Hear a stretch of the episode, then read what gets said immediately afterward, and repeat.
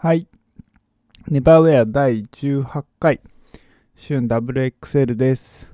バーマンです。今日は2月の6日の0時。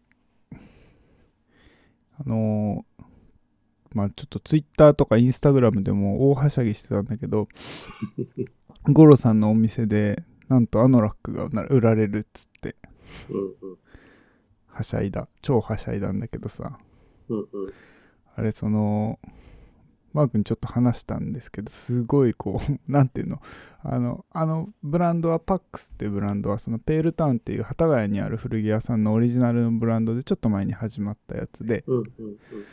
そう。であれ元ネタがあって LLB の80から90年代ぐらいの通称サイクリングアノラックっていうのの元ネタがあるんで、だよね。でなんかそう。あれ少し前なんだけどそのそれこそその元ネタのねサイクリングアノラックの XL が、えっと、ペールタウンのねなインスタかなんかにポンって出てうんうん。で僕それエンジの色で僕それ見てすぐ問い合わせたんですよ。これこれまだありますかっつって。うんうん。そしたらあのこれもう売れちゃいましたって。開店と同時に買いに来た人がいて売れちゃいましたって言,、うん。言われてもうほんとまんまんま言われたんで 開店と同時に買われたっつって。でうわまあそうだよなあれいいよなとかって思ってて、でその日の夕方ぐらいに、うん。そのみんなのの五郎さんがうん。買ったのあげてて、めっちゃ取り合ってると思って。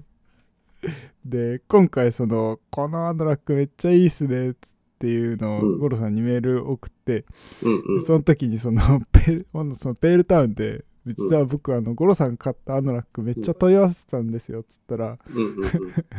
僕が買いましたっていうメッセージをいただいてあの いやすごいこうなんだろういい話だないや、いい話。バイブスだね。うん。そうだから今回のねあのなんていうのかなあのリリースされたアノラックはね非常にこう自分にこうなんつうの売り出す前からこうつながってる感がねすごく、うん。うん。しかもそのも元のそのパックスでえっとねパックスでえっと WXL まで出てたのかな XL まで出てたのかなうんうん。M でと確か WL だったね。そうか。だ、あそう、WL って名前か。そうで、なんかそう、サイズとちょっと色で、うんうーんと思って、うん。悩んで買わなかったっていう経緯があって。ああ、そうなんだ。そうそうそうそう。うんうんで、今回その、大きくしてしかも、オリーブグリーンっていう僕結構好きなカラーが別注で出るっつって、これは、これはってやつですよ。神が買えと言っているみたいなやつね。うん。バイブス。いや、あの、僕的には WL ってちっちゃかったっていうところがね、まず面白かったけどね。ちっちゃくはないんだけどあのラックとしてはなんかもう一回りぐらい欲しかったっていう感じかな。うーん。まあ一緒か言ってること一緒やな。え、WL って竹ってどんぐらいなの？確か。竹ねそう70何歩ぐらいじゃないかな確か。真んあ、中ぐらい。80欲しいと。そあうそうでまあこうまた話変わるんだけどその、うんうん。ゴロさんとそのメールしてて、うんこう すげえ聞いていただいてるっていう僕らが。怖いお店って言ったの バレてますもういけないよ。あの完全に言い訳臭いけどいやその誰でも入れるお店ではやっぱりないと思いますって苦しいって思いながら 怖いお店って言わ言うのは良くなかったなってすごい思った。あの、まあ確かに、あの、悪く言ってるつもりは全然ないんだけど、ちょっと、まあその取り方次第っていうかね、そうそうだよね。まあね一般的に普通に解釈されるとあんまりいい表現ではないよね。僕らうん僕らとしてはねその褒め言葉だけどね。そうなんだよね。うんまあ難しいよねいわゆる関西弁で言ういい意味でっていうやつなんだけど。まあね、言い訳臭いよね。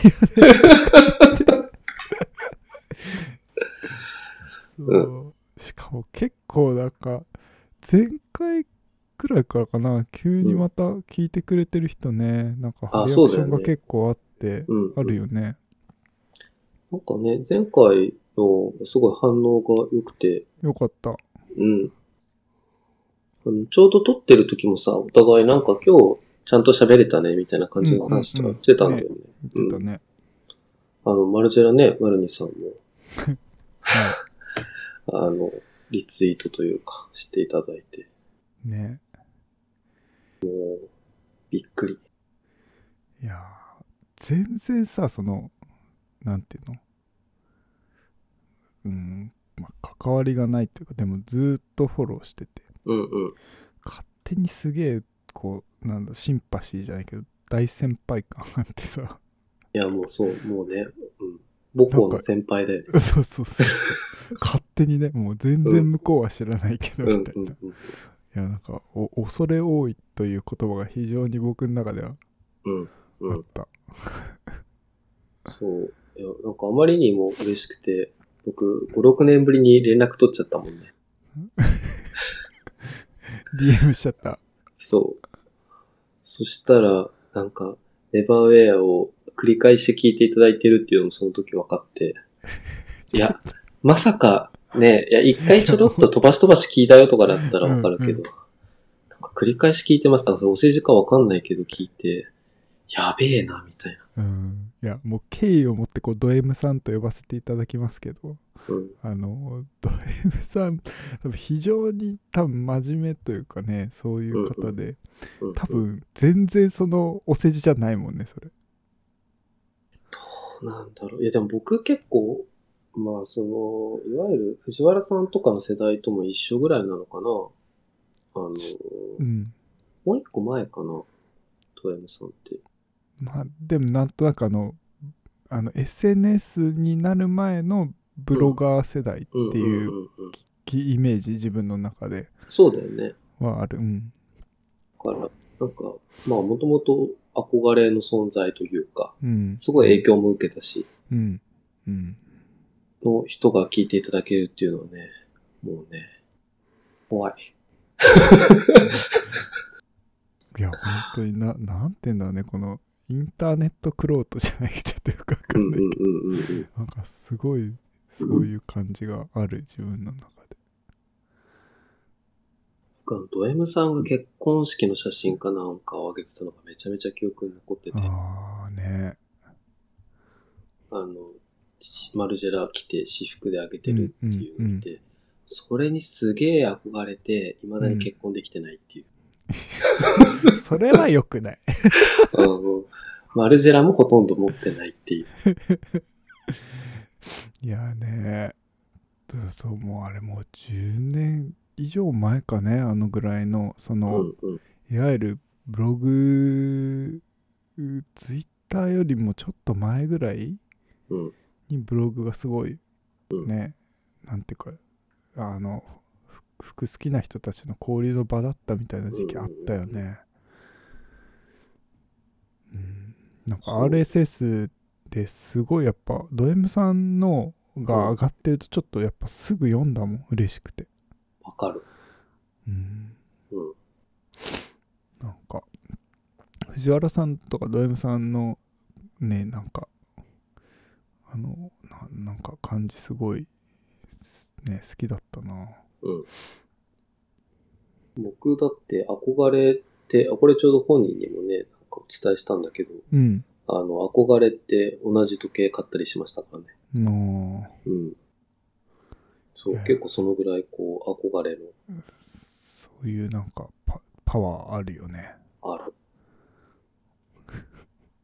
まあ、著名人も聞く NW って宣伝して 著名人かわかんないけど。あ逆の、に怒られるあの、藤原さんの方が、ひろしさんの方だったら著名人が聞いてるかもしれないけど。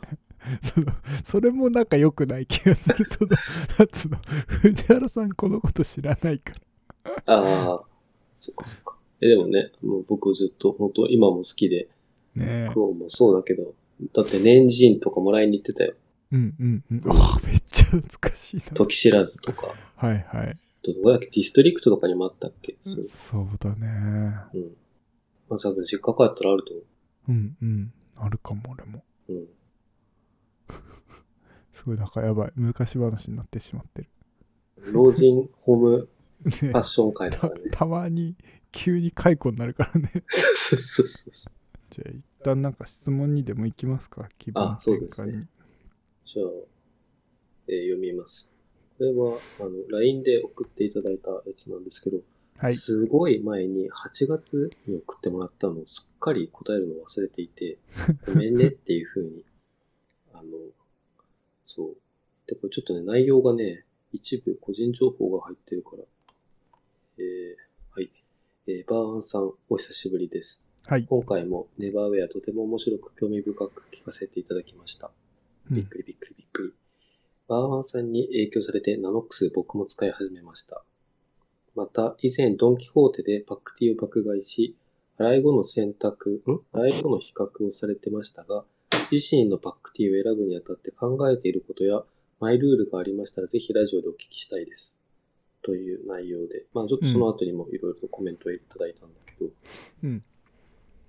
うん。これね、あのー渋谷で、うん、緊急事態宣言前回のが明けた後ぐらいだった。うん。忘れちゃったけど、うん。あの、たまたま家帰る途中歩いてたら、あの、ツイッターにいるワンちゃんっていう、あの、女性の方なんですけど、うん。あが、ばったりたまたまあって、うん。で、ちょっとだけ飲んで、なんか服の話とかをしてたんですよ。うん。で、なんか服でも欲しいね、つって。でももう今どこもやってないしな、つって。ドンキ行くかって言ってパック Tを買ったんですけど、うん。パック Tね、4袋ぐらい買ったんだよね。うん。 Hanesと、うん。 Goodwearと、うん。うん。 Hanesも赤パックと、えーっと、なんだっけ、 BEEFYか。おはと、あとは、なんだっけな、 Universal、なんだっけ、 Overallな、なんだっけな、うん。うん。あの、ちょっとライセンス系のやつ。うん。うん。まあ Good Onだか Goodwearだかどっちかもライセンスだと思うんだけど、うん。を4袋買って、もうね、全部パジャマなんですけど、はい。いきなり10枚ぐらい服を買うっていうのをやって、うん。あの、やっぱ乾燥機かけたりするんで、洗い上がりも含めてこんな感じよっていうのを、すごい勢いで自撮りを上げたんですね。うん。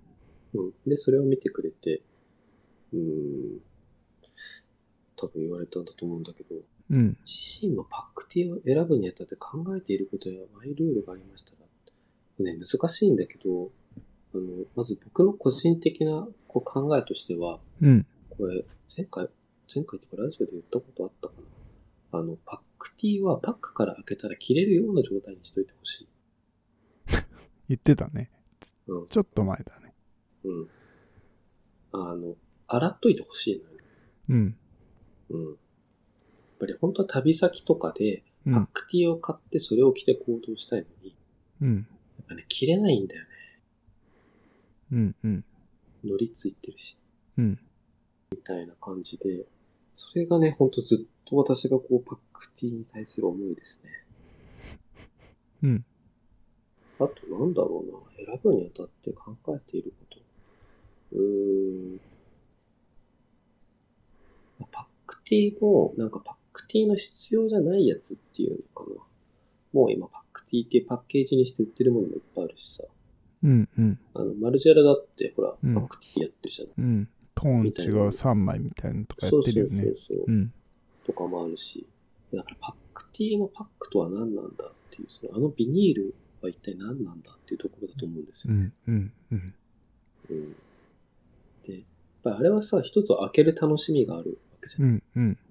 し、なんていうのかな。これ、あ、ちょっとまたさ、ほんとさ、いつも下ネタばっかりで申し訳ないんだけど、今気づいた。あのね、あの、パンストを破りたい男性っているじゃないですか。あの、ちょっと僕そういう趣味ないんでわかんないんですけど、うん。でもね、多分ね、それなんだよね。うん。なるほどね。ビニールを、なんかね、ビリビリっていうかね、こうなんていうの、あの、うん引っ張っって、もうメリメリメリメリって開けたい。うあれ気持ちいいんで、うん。うん、ちょっとその、性的なことはわかんないけど、パックティーのことなら僕わかるなっていう。はい。うん。えー、思いです。えー、なんか瞬間ありますか？全然その、本質、パックティの、うん。その、え、なんつうの、買ったのどれが良かったとかそういうのないの？あー、結構昔は人並みに試した。多分、そんな、すんごい研究はしなかったけど、でも20枚ぐらいはやったんじゃないか。うんうん。多分、高いのだとプラダとか。うん。まだ当時パックじゃな、あ、パックだったな。パうんックだったりとか、うんあ。とは、なんだろう、ベルバシーンとか、うん。アナトミカとか、あと何やったかな。なんかちょっとパッと出てこないけど、うん。いろいろやって、あの、うん、分かったのは、うんパックティーを1枚で切ることがね、ない。うんうんうん。から、あくまでもインナーなのよね。うん。か、パジャマか。うん。だから、なんかそういう、なんかストレスのなさとか、なんかそういう方がすごく重要で、見た目がどうこうっていうのはね、あんまり。うんうん。あ、でも、ごめん、あの、ユニバーサルプロダクトかな、うんうんうんえーっと、なんだっけな。あのね、パックティーはね、ダメ。うん。ユニバーサル。試したことない。。うん。うん。あれね、形がね、変なのよ。うーん。あの、要は身幅が広くて、着丈がちょい短めみたいな感じなんだけど、うんうん問題はね、袖がね、変な形。長くて太いうん。うーん。すごいへんてこな形してて、うん。あれはちょっとね、愛せなかった。うんうんうんうん。ピーフィーの白も透ける？あ、黒買ってたっけ？うん、あの時は黒かったけど、もちろん白も使ったことあるけど、ん。そっか。うーん、なんだろうな。なんかね、透けるぐらいの肌着感ある T シャツをパジャマにした夜もあるんだよね。わかるかな？全然わからなかった。ちょっともうちょっと教えて。なんかね、海外のさ、映画とかのさ、なんだろう、だらしないバンドマンの男とかが、朝起きた時にトランクスと、なんかその T シャツ着てるみたいな感じ。うん。ムードとしては。うんうん。その時に音数がね、熱いね、T シャツじゃダメなの。うんうんうんうん。薄くて、ちょっと、あそれはね、ピタってかジャストぐらいじゃないと、あんま良くなくて。うん。うんまあ音数が熱いと、ぱ逆に、うん、少しゆったりしてる方がいいかもしれないね、パジャマ的には。うんうん。うん。うん、まあでも昔シュプリームのヘインズとかは下になんか重ねて上で着てたな。うんうんうん。うん、とか思ったけど。まあ下着だよね。下着だね。え、なんかどういうシーン？なんかプラダを着た悪魔だったかなあの、最初の方だと思うんだけど、うん。全然僕の勘違いかもしれない。なんかね、あの、アン・ハサウェイがまだ芋っぽい、なんか、どこだっけ、ケロックだかどっか出たばっかりのいい学校出た生徒が、生徒っていうか学生みたいな感じが、本当に大学名が入ったパーカーみたいなの着てて、彼氏と家になんかダセい格好してるみたいなうん。シーンがあるんですけど、うん。その時の彼氏みたいな格好の気分だったら、薄い T シャツがいいのよ。めっちゃニュアンスとして使ってるね、それ。ニュアンスだね。うん。肌着っていう気分の時と T シャツっていう気分の時で使い分けてるみたいうーん。な。うん。もっとディティールって何？だから丈の長さとか？音質がどうこ まあ求められてるのはそれだろうね。う、リブがどうこうとか？あー、難しい。それで言うとちょっとパックティーとはまた違うんだけど、うん。なんかね、ジル・サンダーのうん。バックティーがあるの知ってます？あ、知らない。あの、うんえっと。さ、プラスっていうちょっとサステナラインがジルサンダーあって、うん。あの、そこで、あの、出してるパックティーっていう名のパックじゃなくて、うん。なんていうのかな、バッグみたいな。なんかね、風呂敷みたいのに入ってる3枚セットの T シャツがあるんですよ。うーん。そうで、僕それいただき物でもらって、うん。多分去年とか一番それ着たかなっていうぐらい服の中で。あうんの、すごいね、一枚でももちろん着れるし、まあ、パックティーである必要はないんだけど、うん、僕それすごいよく着てて、なんか一瞬、ツイッターでね、それ叩かれてて、なんか、俺ジルサンダーである必要がないだろみたいなこととか言われてたんだけど、いや、あるんですよ。それはもう二つの意味で。クオリティっていう意味とか、まあ物自体の考え方もそうだし、うん。やっぱジルサンダーってでかいパッチが貼ってあるのよ。うん だから絶対ジルサンダーである意味はあると思うんだけど。あそうそうそうあ。あ、そう。見た見た。今、写真見ました。うんうん。えこれすごい良かった。ー。うん。あの、一枚でも着るし、なんか、上に V ネックのニットとか着て、リブとこの生地が見えてる時とかも、すごいね、ちゃんと中で俺いますよ、みたいな感じの。すごい仕事してる感じ。はいはいはい。でも繊細じゃないし。ちょっと、あの、アクネのさ、マフラー感あるね、このロゴの付き方。た。ああ、そうそう。だから多分、そういう意味で、多分、まあ、うんほら、みんな叩きたいお年頃だからさ。ああ。確かにね。なんか、まあ、これを、これを叩くってことは、あれを叩くってことと近い感じがするね。うん。うん。ね、その、一応声に出さないみたい いやいや、なんか、な。うん。そういう感覚、どっちもわかんない。これを選ぶ感覚もよくわかんないけど、それを叩く感覚もよくわかんないから、うんちょっと引き気味。うんあのまあまあ、いや、いいんですけど、僕ね、すごいね、あの、面白いなと思ったのは、あの僕は言っちゃいますけど、あの、ジル・サンダーがプラス J のコレクションをやってる時のインタビューとか結構面白くて、うんうん。その中になんかあなたのエッセンシャルアイテムは何ですかみたいな質問があって、うんうん。なんか、要はパック Tって答えてるんですよ、確か。うんうんうん。そう。で、どういうパック Tかっていうと白で、あの、エジプト綿を使ったものだっていうことをね、言うんですけど、うん。その、えープラス Jのコレクションでは、エジプト綿ではなくてスーピマコットンが使われてるっていうすごい面白いギャグがあっなんやねんっていう。うプラス J でパクティ出してんだっけ？普通の T シャツ？パクティーっていうか普通の T シャツかな。はいはい、ああ、そういうことね。うん。うん。でも3枚買っても1枚分ぐらいにしかならないでしょ、パクティ。まあまあ多分そうだと思うけど。そうだよね。そう。それがね、すごい面白くて。と、なんか僕、プラス J ってネーミングよくわかんねえなってちょっと思ってたんだけど、うん。あの、ジルサンダープラスが始まってから、うん。あジルサンダーってプラスっていうの好きなんだってすごい気づいた。どうでもいいけど。ジルサンダープラスってのは俺知らなかったわ。それ、あ、本当に。サステナラインなの？うん。ああ、なるほどね。うーん。そういえばさ、全然あの、こう、ラジオ向けの質問じゃなかったんだけどさ、なんかうんう、んアスクでさ、バーン君さ、うんニットのインナーの質問されてたじゃん。ニットのインナーのロンティーのサイズ感みたいなう、んうんうんうん。なんか、あの、あのさ、ニットのインナーってロンティー着る？うん。上のニット次第。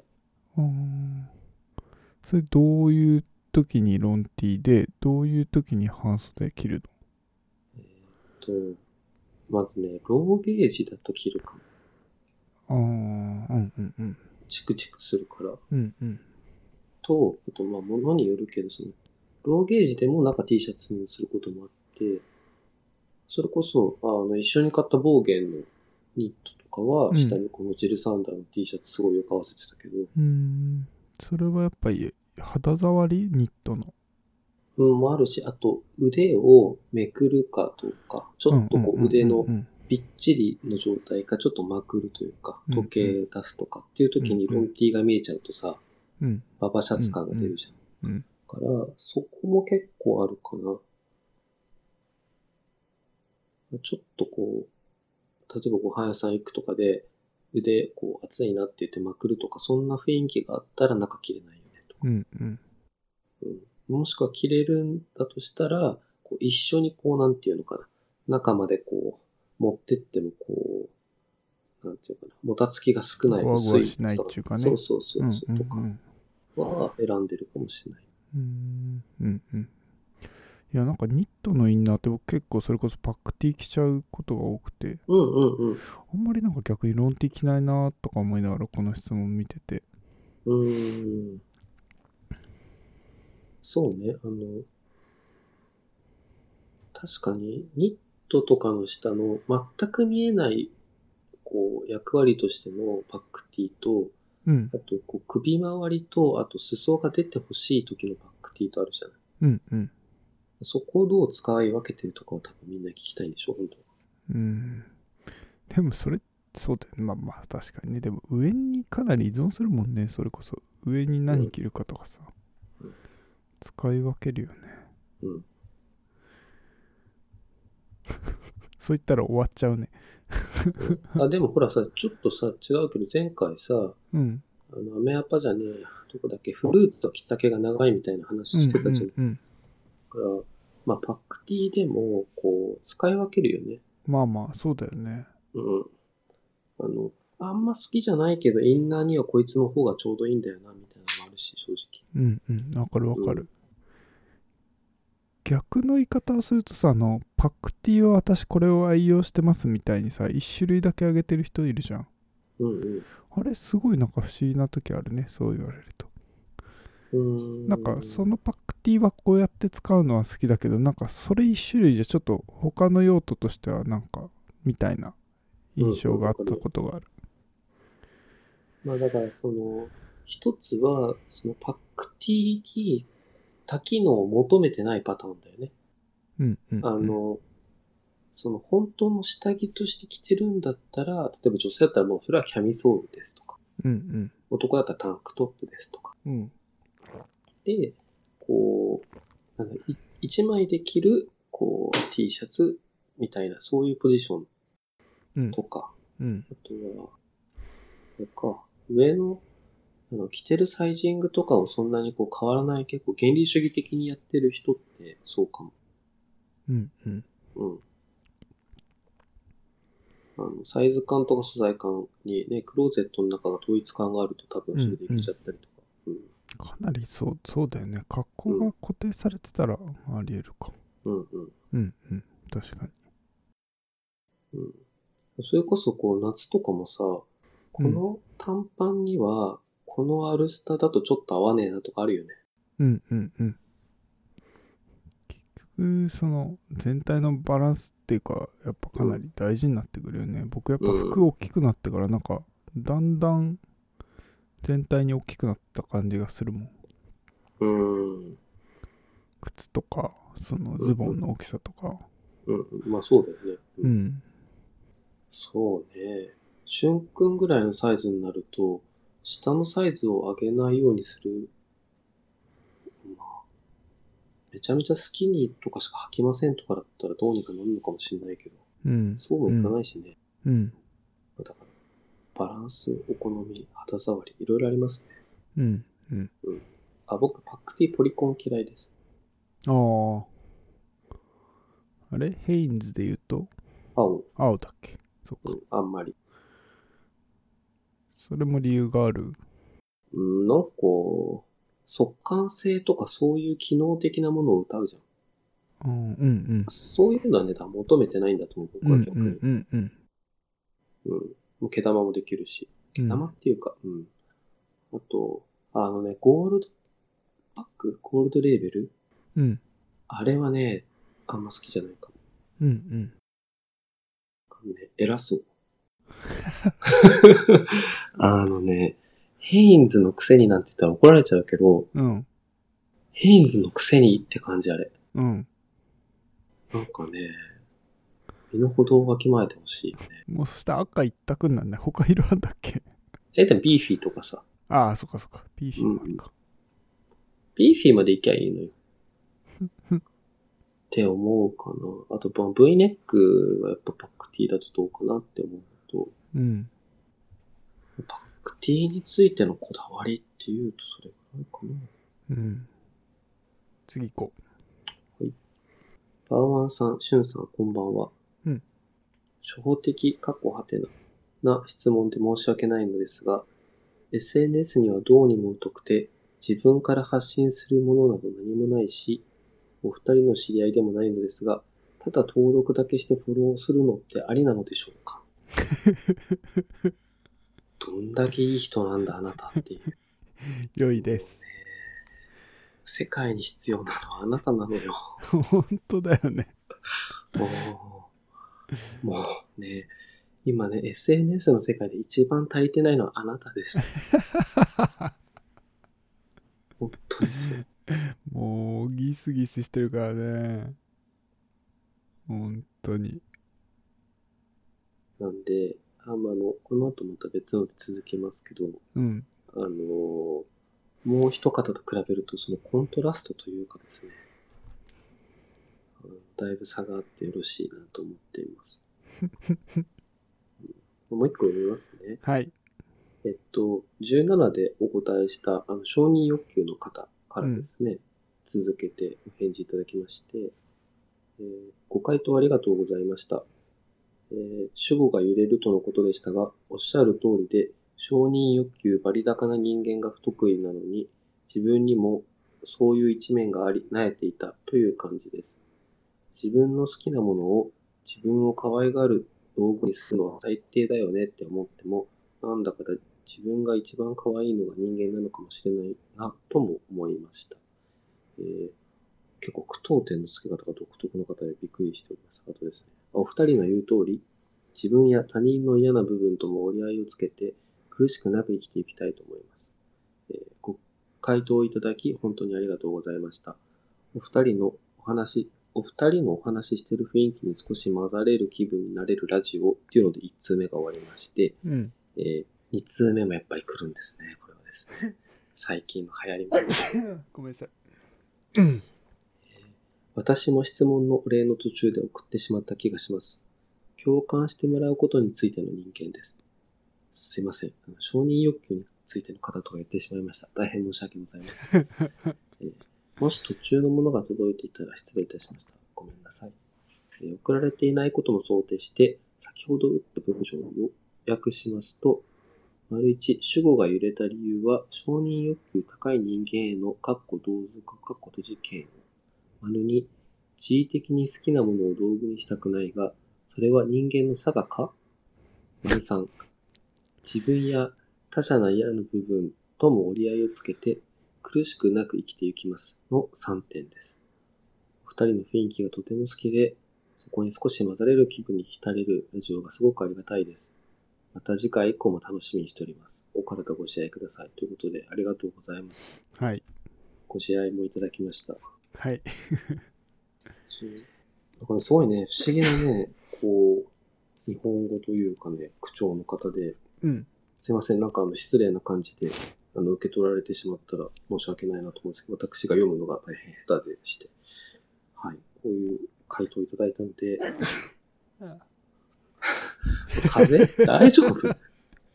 ごめん。多分、アレルギーで好きにしないでください。すいません。大丈夫 大丈夫です。これ、確か、しゅんさんへのもともと質問じゃなかった？うんうん。だからちょっとしゅんくんがたっぷりと、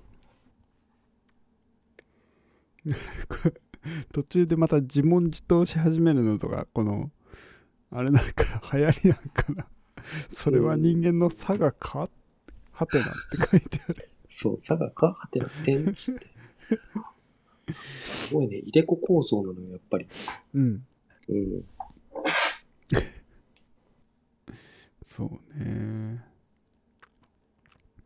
こういうとこあるよね。なんかこう、結局さ、自分が嫌ってるタイプの人間って同族嫌悪だったみたいな時、うんあるよね。うんうん。あれ、いやなんか嫌だよね、あれ。うん、まあ、嫉妬もあるしね、やっぱりね。うん、そうね。うん。やっぱほら、違いすぎると嫉妬しないけど、うんうんうん。近いとね。うんそうだね。確かに。地位的に好きなもの、そう。それは人間の差がかってとこやっぱすごい好きだね。それは人間の差がです。そうなんでしょううね。ん。えでもこれね、すごいね、あの、詩的な文章で、うん。地位的に好きなものを道具にしたくないが、点。それは人間の差がか？あの、だから、あの、前の文章とこれ実は接続されてないんですよ。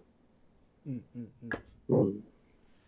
あの、だから多分このね、したくないがの点が、点点点の多分ね、3点リーダーの点なんですよ、こおーなるほどね。れ。うん。地位的に好きなものを道具にしたくないが、ああ、確かにそうだね。それは人間の差がか？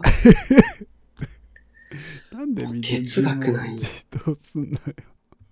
いや、まあ、していただいて一向に構わないですしね。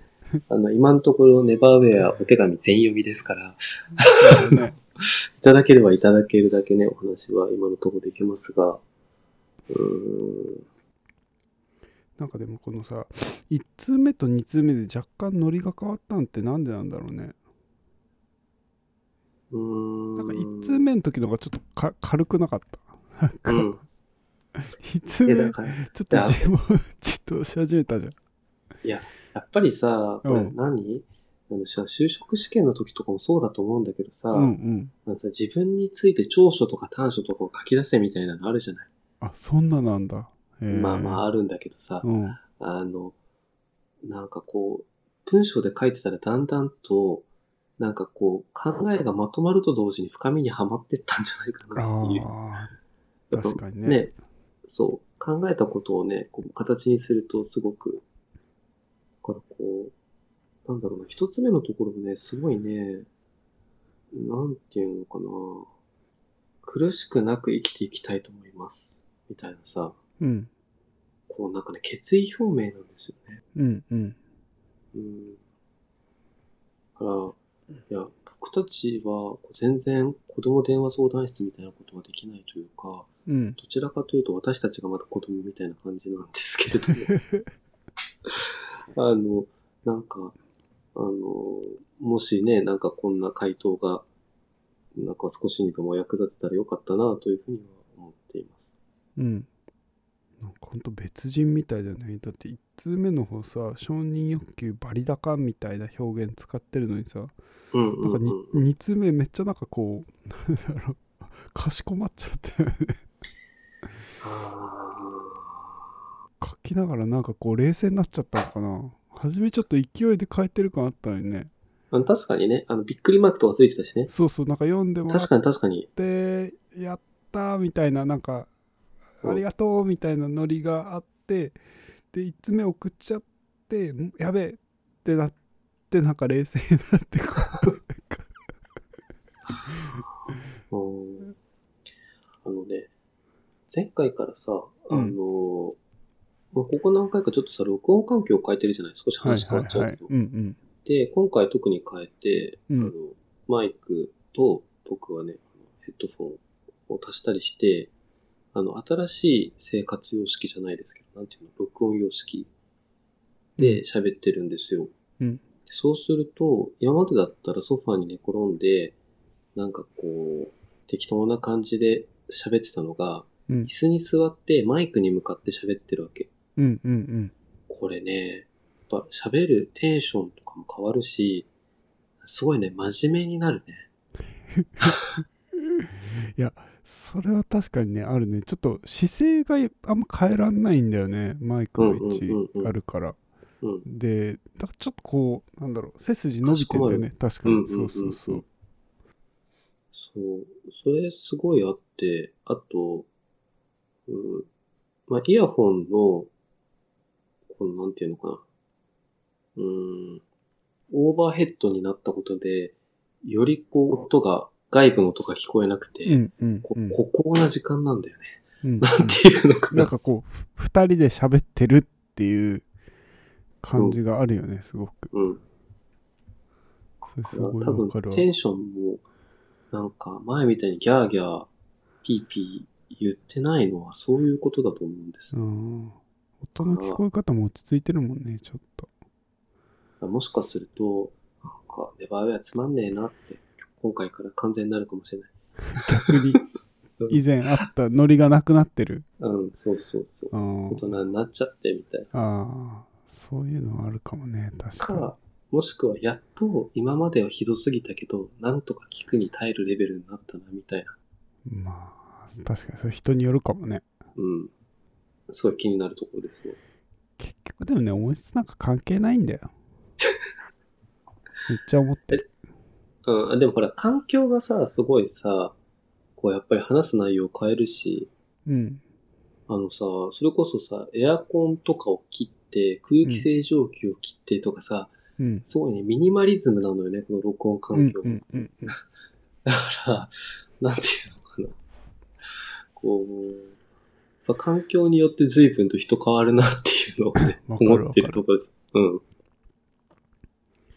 いや、でも結構こう、もう20回近くやってきて、うんうん。総括的にね、やっぱりね、あのーベンガル君が出てくれた10回目うんうん。やっがね、ダントツで人気あるのよ、再生回数。ぱアイドルだからね。いやっぱりね、うんでもあの回ね、すげえ音悪いんだよね、やっぱ。うんうん。そうだよね。だって、そう。外で撮ってるでしょ、確か。外じゃなかったっけ？なんだっけまああのね、うんうん嫁さんが怖くて、なんかあの、ダメだよ、それ以上言ったら。ダメだよ、ダメだよ。あの、なんだっけな、まあ、特殊な環境、ダメだって言ったら、ダメだって。ダメだって。確かそんなところから録音してて、で、しかもそうそうそう雨降ってて、うんうん。外行けないみたいな話だったんだよね。ああ、そうだったね。そうか、そうか。それで、うんうん、そうだったね。多分だからベンガル君は、こうなんか、こう、こしょこしょ声みたいに喋ってて、うんでもすげえね、そう、そういう、なんていうのかな、そういうイメージでもう一回ね、あれを聞き返してその割にの回答のキレの良さよ。まあね、だからもう、すごい。海賊版のライブ版なのよ。なんていうの。めちゃくちゃ音悪いけど、このライブやべえなみたいな、うんうんうんうん、うん。あの感じは確かにある。うん。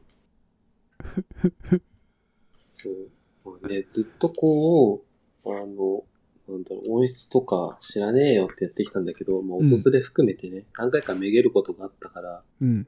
こう、こんな感じで改善してきたけど、あとちょっとモチベーション的な意味もあるね。なんか、整えたらやんなきゃいけないみたいな。あー、僕自身はちょっとそういうのもあった。なるほどね。あー、それはちょっと思ってなかった。なるほど、なるほど。続けるの大事みたいうん。だって今年めちゃめちゃやってるからね。な。うん、いや、初めの頃のペースにね、戻したんだよね。てかね、その、本当に訪れの時期になんか結構、慣れてたも心が。折れちゃって、わかる、わかる。あったよね、慣れてる時。そう。うん。で、で、ちょっとね、それを打開するために、うん。そうそうそう、環境をちょっとガツッと、それなりにその、金銭的な意味でも。ガツッとやってみようと、ちょっとやりすぎぐらいやってもいいかなぐらいでガーンとやって、そうそうそう。で、音もね、ずれても直せるような録音方法に変えたから、うんうんうんうん。なんか、そうそう。で、2週間に1回ぐらいなるべく目標にしようとしてて、うんちょっと戻ったよね。だか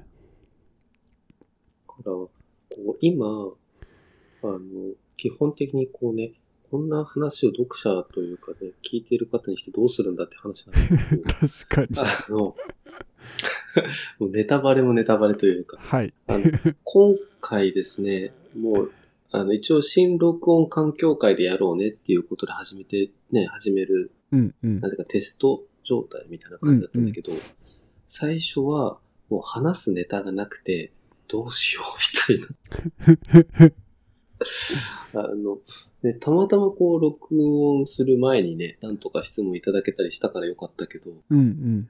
これ、あと2週間後は多分質問来てないよ っていう煽り。送ってねっていう。そうだねまあであうんほんとねあの、うんなんかなんだろう微妙な継続でちゃんと来るんだよねうん。うん。すげえありがたい本当にそう。ねあので、また溜まっちゃったらやらないとなってなるしね。そうそれはすげえある確かにうんうんうんうん。ねあね、本当に、もうね、この、ポッドキャストを救うのは聞いてるあなたです。今すぐお電話を。聞いたことあるこういうのあるわ。うん、いやだって、ね、マジで今日、ね、ほんと来てなかったらやばかったよ。話す内容どうしたかな、うんだって今日のバーワンクすごいポエム少なめだもん。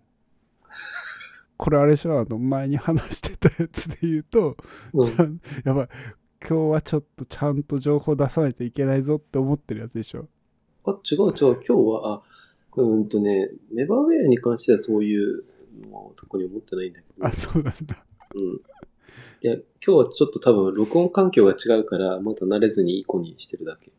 いい子にしてうん。大丈夫？すぐ調子乗ってまたひどいこと言うんで。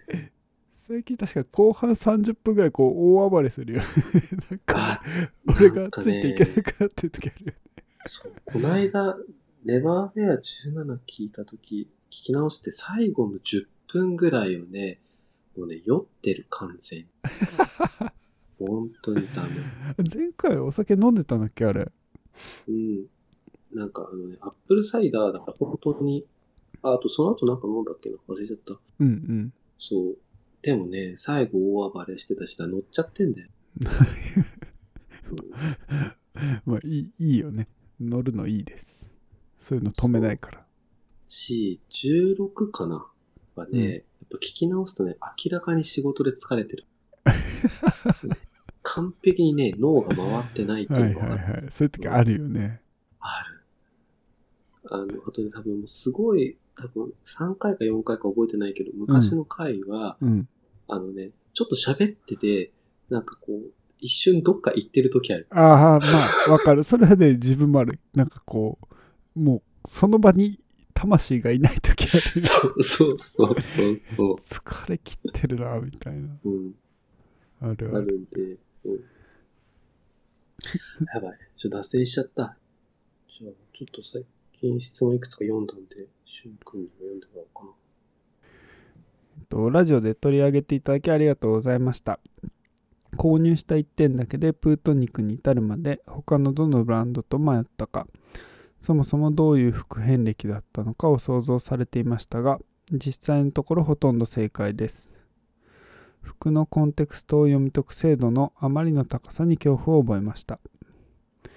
まるで自分が釈迦の手のひらの上の猿のようでお二人の意見の念に耐えません。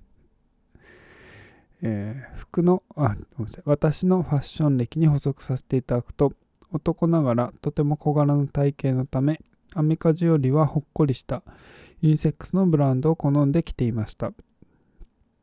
アイテム単位で見ても手持ちのほとんどが天然繊維のもので合成では64クロスのマンパがある程度でした。かっこ続きます。プートニクのインナージャケットはそうしたすでに持っていたアイテムとも合わせやすいこと。また雰囲気がいいけれど防寒性の低いコート着用できる期間が伸びたことが気に入っているポイントです。これまで疎かったジャンルに足を踏み入れるにあたっては日頃のお二人のお話からブランドごとの特色やその位置づけを知れたのも大きかったですありがとうございましたこれなんかめっちゃいい話やなっていううん。いい話。ね前の話に戻るけどいや、このね、霊感が当たってしまったっていうね。ね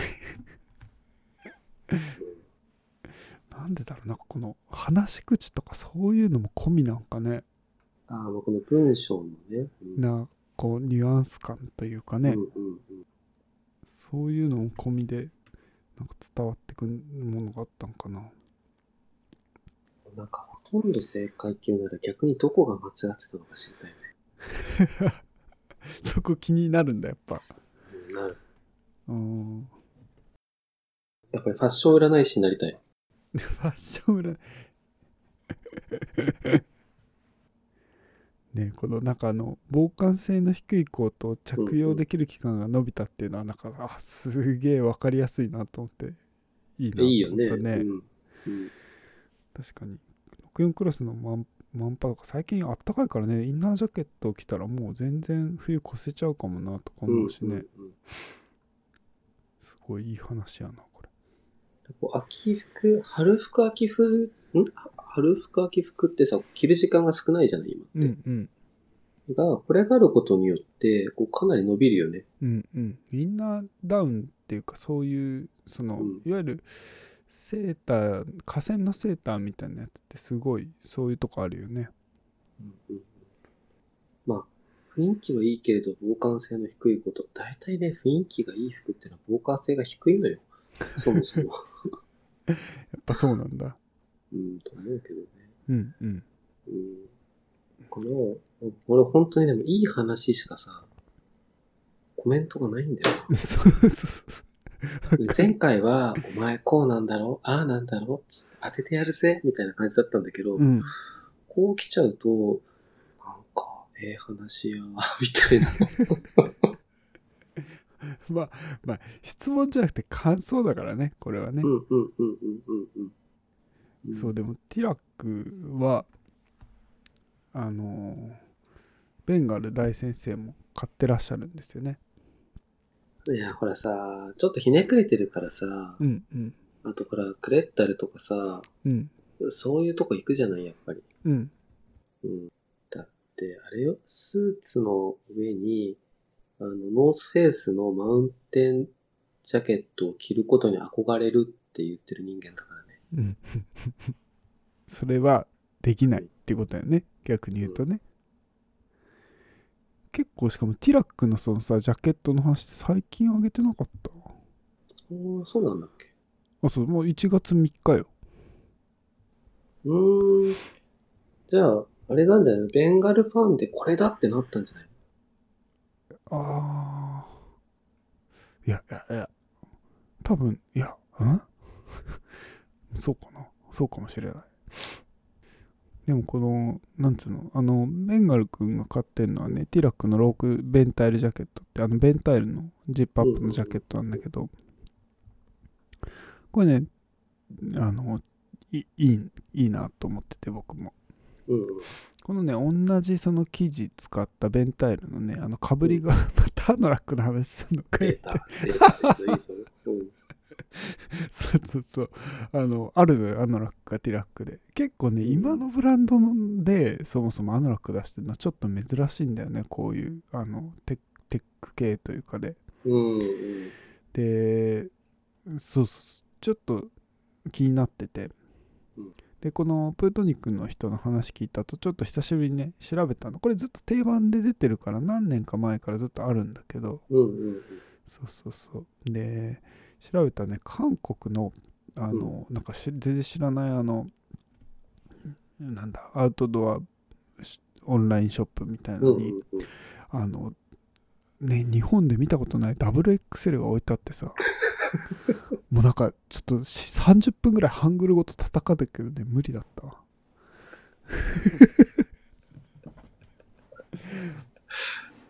あるやんつって。そうそうそうおこんなでかいサイズあるやんって言ってちょっとねそうハングルごとひたすら戦ったんだけど全然あの、できる人に誰か買っといてもらいましょうか。ねうん。あれちょっといや多分ねあそうそう少なくともね国外通販はやってなかったからああ、なるほどね。そう多分韓国で買わないといけないわじゃあ韓国行くしかないね。ね DM して、あの、絶対韓国コロナ、あの、いいタイミングになったら行くから、売るなっつって、俺が買うからっつって。そうそれはすごい思い出したこれ見て ハングル語はねやっぱ俺全然わかんなくてさうんえ、その、何 ?Google 翻訳みたいなのしてもダメ？あそうそう ですねでおっしゃる通りですよその Google 翻訳を駆使してですね、うんあのチェックアウトまでたどり着いたんだけどうん。やっぱどう住所入れてもねなんかあの韓国の住所しか表示されなくてさああ、じゃあそれはダメだね。そうそう、んダメだったでなんでかあのメールしたらいいんじゃん。まあまあ確かにねそう英語でメールしたら送ってくれるかもしれないけど、なんかそのもうえー少なくともホームページにその送料についてみたいなところをこうハングル語から探し出してですね、何やってんだよ本当に。あったーっつって。そうそうあったーっつってそこを翻訳にかけて、うん。やっぱねこここ国外通販に関しては全く関係なかっうん。た書いてなくてさまあだから、まさか、そんな、これを海外から買うやつはおらんやろ、みたいな。こんなところから。うん。うん結構ねいろんなの置いてあるサイトあったけどねちょっと名前忘れちゃったけど。うーん。あ、でもそれで言ったら、あの、しゅんくんが前回だっけ？前うん。前回かな？あのさ、アンターティカソックスの話してて、うんうんうんあの、イエティの、うんうん。うんあの、無事に買いましたからね、あの、あマジでパンツも、はい、靴下も。あそっかうんあ靴下も結構買ったんだあれうん、うん。ええこれはね、もうね、めちゃめちゃね、暑い。あったかいって言えよ嘘でも今ね、なんなら履いてるんですけど、あはいはいはいあのね、ちょっと、室内だと暑いレベル。そうすごいよねあれうん。なんかその普通のさそのウールのソックスはもちろん我々経験あるじゃないですか、うんうんうんアウトドア。なんかちょっとそれともまたうん。一ランク違うあったかさがあるよね。うん。わかる。異質。異質だよね。そうそうそう、いやそういうの好きでしょ？うーん。そういう経験好きでしょ？みたいな。や、あの、もう個人的には靴下もだけど、パンツすごい良くて、あほんとうん。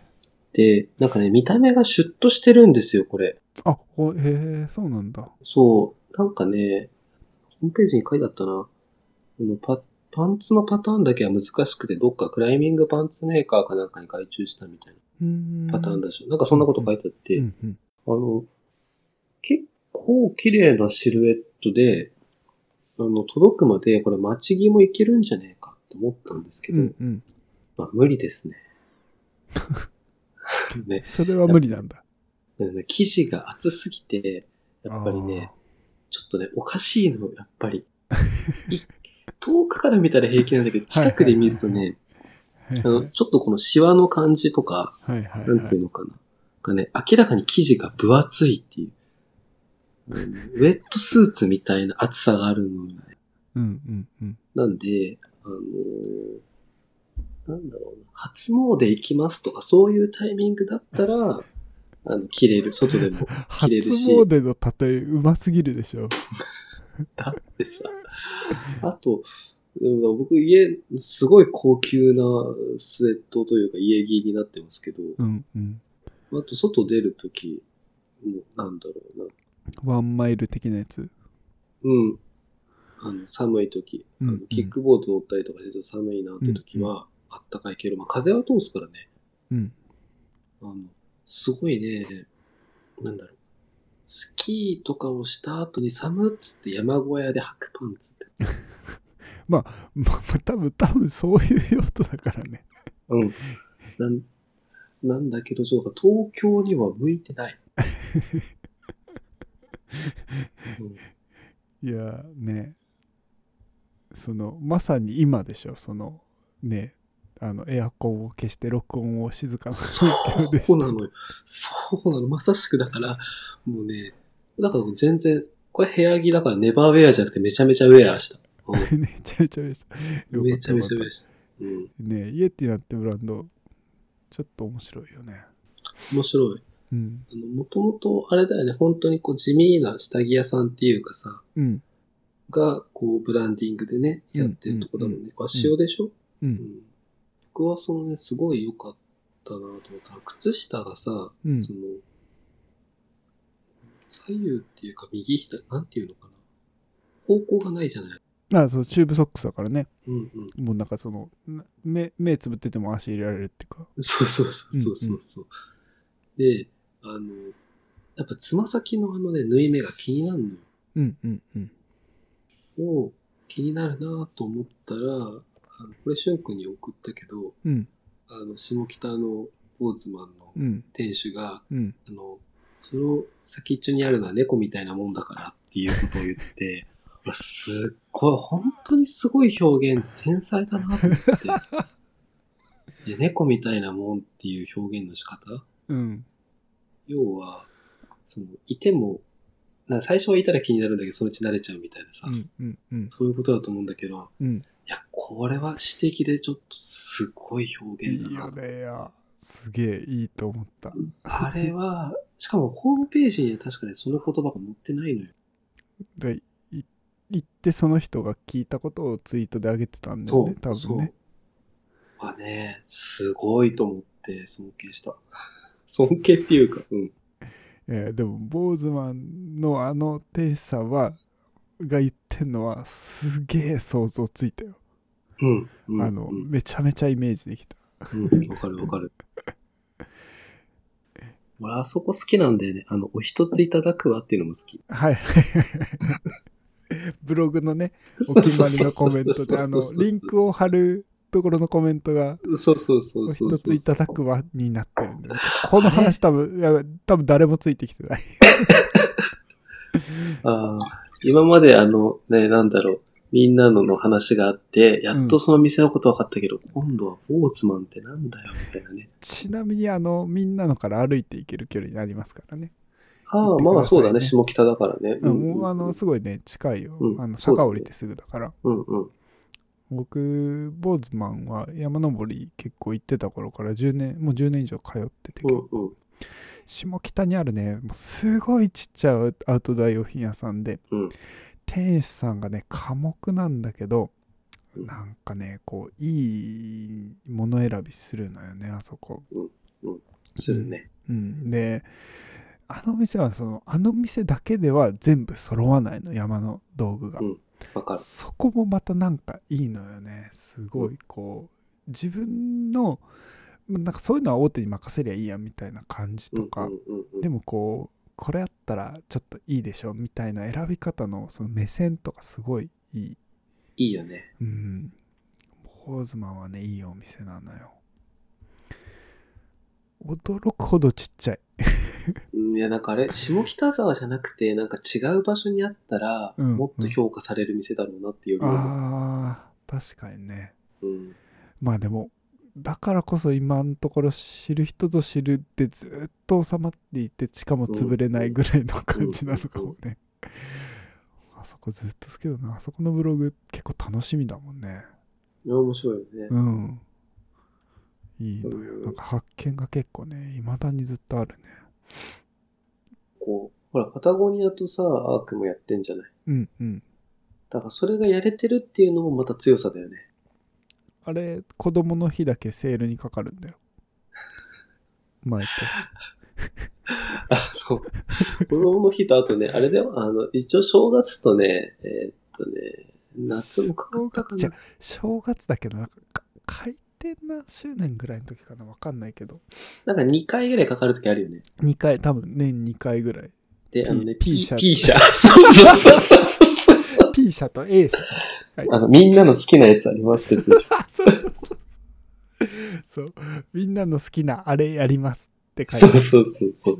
あの、年によっては、あの、セールって言葉すら使わないんだよね。多分ほぼ使ってないかもあれすごいよね。いいよねいい。あれはいい。あまた霊感みたいな話しよるえ霊感の話しよるなこれいや、これは霊感じゃない。ただの、あの、お店、いいお店がありますっていう。話。いやでもわかんない人はわかんないから え、でもまあ知ったら、ああ、こういう、なんだろう。まあでも、ポーズマンとね、え、じゃあさ、しゅんくんってさ、昔、うん。町内の山とか読んでた、町内の山読んでない。ああ、町内の山っていう、うん。あの、ガチ山おじさんの、うん。あの、ギア、なんだろうな。あギア紹介的なね。うん。うん。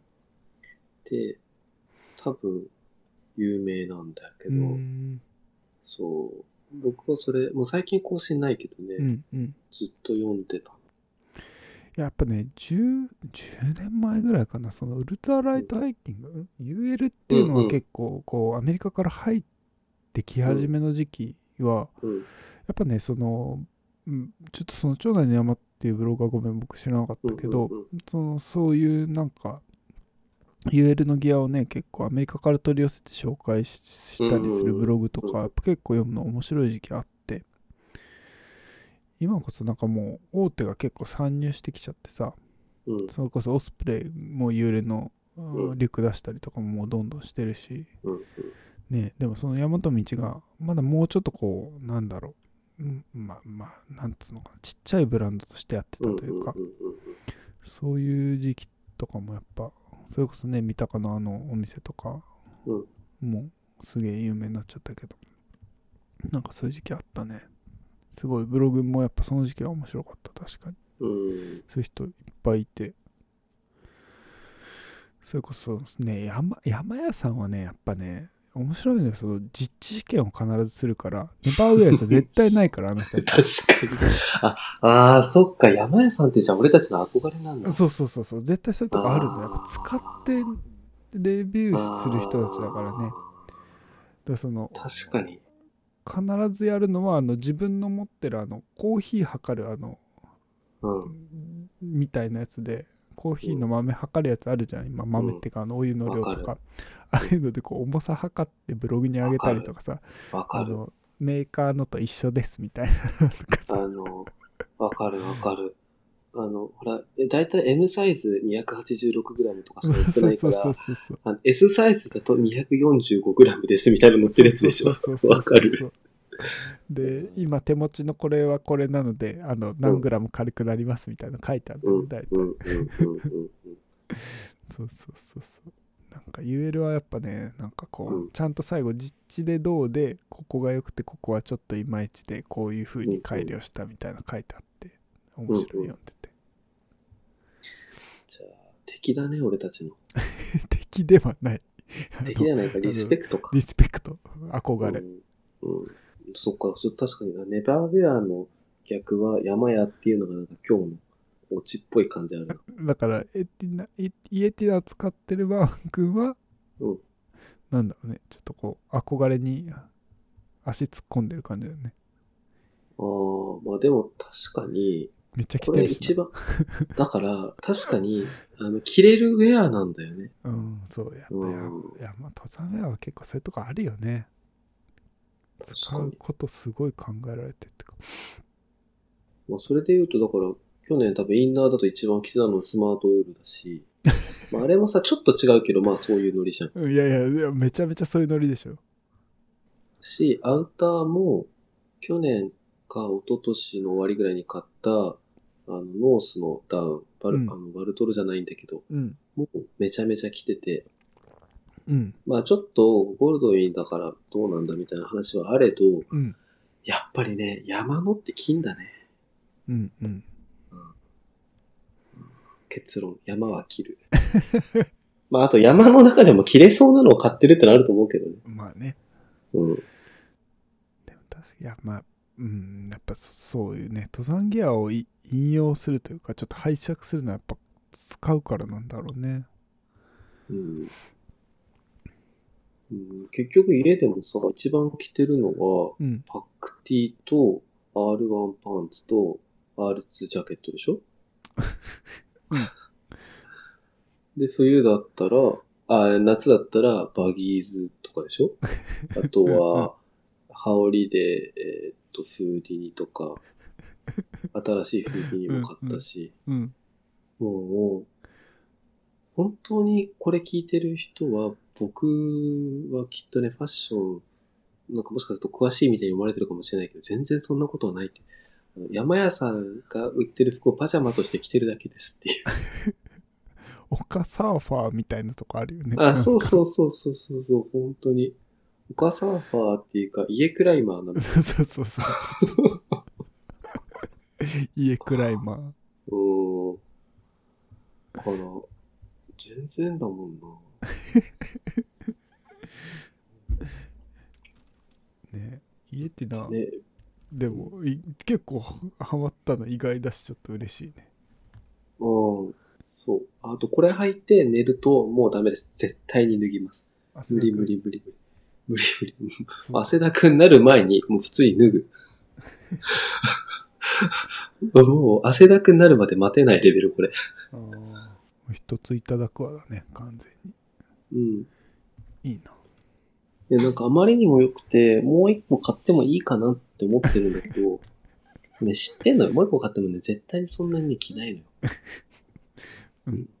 これいいと思う。これ、あの、しゅんくんだったら M かな。XL でしょ。いや。パンツ、これは M でいいと思うよ。確かにズやっぱボンはね、いいかも。うん、し、特にほら、こういうのってさ、あの、なんだろう、肌とのさ、この、なんていうの、空気空の層の気を入れ問題るもんじゃないからな。うん。そうそう。そこはちょっとあるかなと思うんですけど。結局、でもアノラックとかもよう山だもんね、ちょっと言ったら。でもね、アノラックって、どっちかっていうとね、自転車とかなのよね。ああ、そうなんだ。意外と山は、あんまり、あ、まあ、でもそっか、フランス軍のはあれ山岳部隊のやつだな。もともとなんかそういう、やっけだしさ、でもあのそれこそそのロイヤルネイビーは海軍でデうんッキ、デッキっていうかあの看板用の服だった？うん、看板のさ、作業服だったし、うんうん。えーっともう一つ有名なのはイギリス軍の士官学校のやつがあるけどそれも空軍だからね。うーんなんかね、アノラックってね、なんだっけ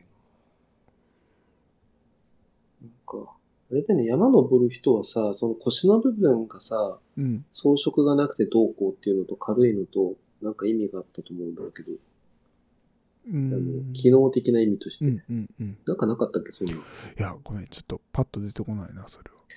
なんかそんなんで、なんだっけな。なんかね、もともとはね、だからそこをね、なんか要は裾をインできるじゃないけど、なんかそんなニュアンスとかもあって、なんかかぶりだったんじゃなかったかな。それこそあのアノラックっていう古着屋さんのサイトとかに載ってるかもねああ、アノラックさ、そうだ、そそれで言ったら、ああのね、もう、すごい、ずーっと超面白かったんだけどね、あんな感じになっちゃってね、悲しいよね。ブログ？うん。ねあれなんか訴えられたんかな？ねえ、なんだったんだろうね。しょん また霊感の話してるな。いや、これ、いやいや、だって有名な。まあね、うん聞いてる人わかるかもね。アノラックうん。ってね、オンラインの古着屋さんがね、あって、ブログがすごい良かったんだよね、ずっと。ごいよかった。あれ、ちょうど1年ぐらい前、1年半ぐらい前かな。うん。なんか急にね、うん怒られちゃいましたみたいなブログうんがあって、うん。そこがなくなっちゃったんだよね。うん。確かに厳密に言うと多分著作権ダメな画像をすごいいっぱい引っ張ってきてうん。これはかっこいいとかねこれはこうでこうこういけてるみたいなのをずーっと淡々と上げてる。なんかそのそのなんかなんだろう俺いけてるぜっていう感じ全然なくて。なんかあの結構淡々とねこれはこうこうこうでいいですねみたいななんか。あとあの、なんかこう、その、毎日のなんかニュースのこう、なんていうのかな。ニュースピックスファッション版じゃないけど、っていうのかな。そういう機能もあったし。うんうん、すごいね、たまにこう、そういうことをしたくて、こう、あがいてるブログ上がってたりすると、うん、漏れ出る時あるよねうん、ある。もうもうただただ今ほんと商品紹介だけになっちゃったんねうん。あ有料とかでもいいからやったらいいのに。ねいやーね読みたいね確かに僕はあのサイトの上げる画像結構保存してたもんうん、わかる。してた。て、まあ、そのさ、何が良くて悪くてってさ、このヒップホップのサンプリングじゃないけどさ、うんうんうんうんそんなこと言ったら僕のブログなんて、もう画像とかに関しては、超ダブスタでもう著作権違反しまくってますよ、僕。すぐアイドルの画像とか作っちゃう。もうね、順法意識がないのよ。コンプラが。あの辺ね今時難しいよね難しい。確かアナラックはその有料メルマガみたいのやってくれてもいいぐらい好きだったなうん。全然出す。ねえうん。アナラック確かどっかでその名前の由来みたいな説明してた記憶あるけどねああ、そうなんだ。その時になんか書いてるかもしれないけどちょっともう全然探す探されないクってね、なんかね、どこだっけな？なんかアメリカじゃなくてイギリスかな、オーストラリアかな？なんかどっかでね、オタクって意味があるんだよね、確か。ええうん。あ、そういや、そうだ、それ、アノラックの話した時散々話してそんなこと言わなかった。違ったかな？いやそれね少なくとも前回は言ってないわ言ってないよね。なんかでもね、確かね、なんかアノラック、オタクとか出てるかな？うん、うん、出てきた。あの、アノラックのウィキペディアのところに、イギリスだ。鉄道マニアで、あの、来てる人が多いから、鉄道マニアのことを、なんかアノラックって呼ぶみたい。ああやっぱイギリスなんだしかもうん、そう、アメリカじゃなかったななんか。ちょっと洒落てるもんね洒落てるのかな？表現というかなんだろうアメリカ人ちょっとしなさそうなオタクっていうか、なんていうの？へえ知らなかった特にほら、イギリスとかってそういうのをこう、なんていうかシニカルな笑いが多いからさ、うんうんあの、なんだろうな。あのラック着てたら、こう、ちょっとオタクとか、うんうんあとは、なんだろう、茶色いスーツ着てたら変人とか、うんあのそういうのがあんのよ。やっぱりこうドレスコード的なきっとね。うんうん。いいじゃん、オタクだし。急に俺の話になった。うん。すっかり忘れてた。えー、いや本当だね。全然知らなかった。英語でイギリスもうだから本当ナードとかオタク同様って書いてあるんだ、へえ知らなかった。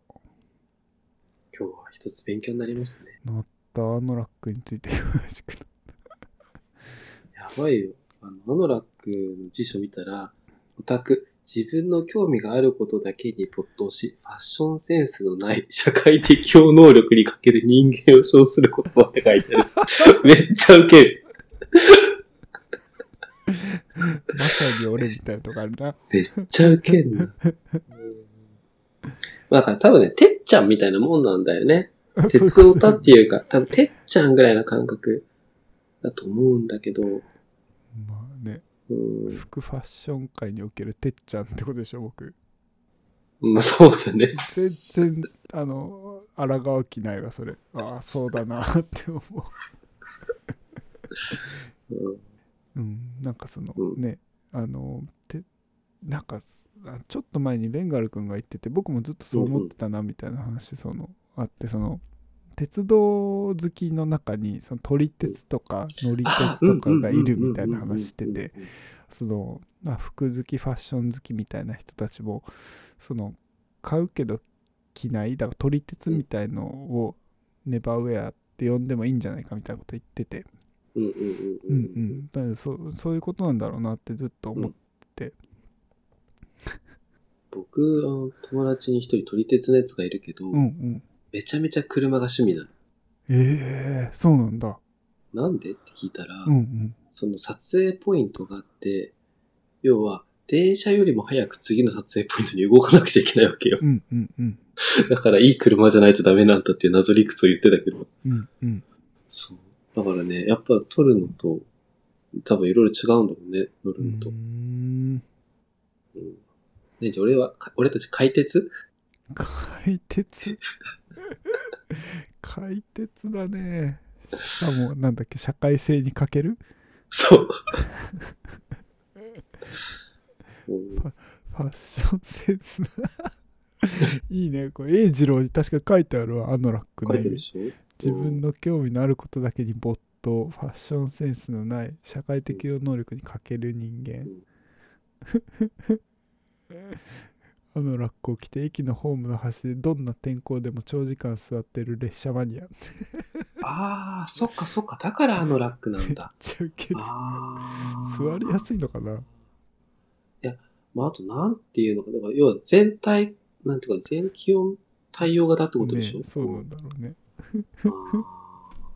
まあ、あと多分季節感がないとかっていう意味ももしかするとあるのかも。はいはいはいはいはい、はいうんそうかもねそう。で特にイギリスとか傘あんまささないし、うんうんうん。みたいなのもあのラックである理由かも。そうだよね。ああ、いいね。より好きになったわ。もう全然あのウェルカムじゃないけどなんか腑に落ちた。うん。はいもうあのラック。いや、これ本当聞いてる人はさ、うん一応ファッション、ネバーウェアって言ってるぐらいだから、ファッションのね、うん今だったらパリコレの話とかして、うんねえ、なんか来年のムードはどうこうでとか、最近買ったバレンシアガはこうでとか、うんうん全くないんだわね。もう、ほぼファッションの話、ネバーウェアっていうかさ、してなくて詐欺だよね。でもファッション、だから一応さ、ネバーウェアってタイトルだから、やっぱり洋服の話なわけじゃん。なんだかんだ言って。うんまあそこで派生して洗濯とかあるかもしんないけど、うんもう全く服の話の量が少ないよね。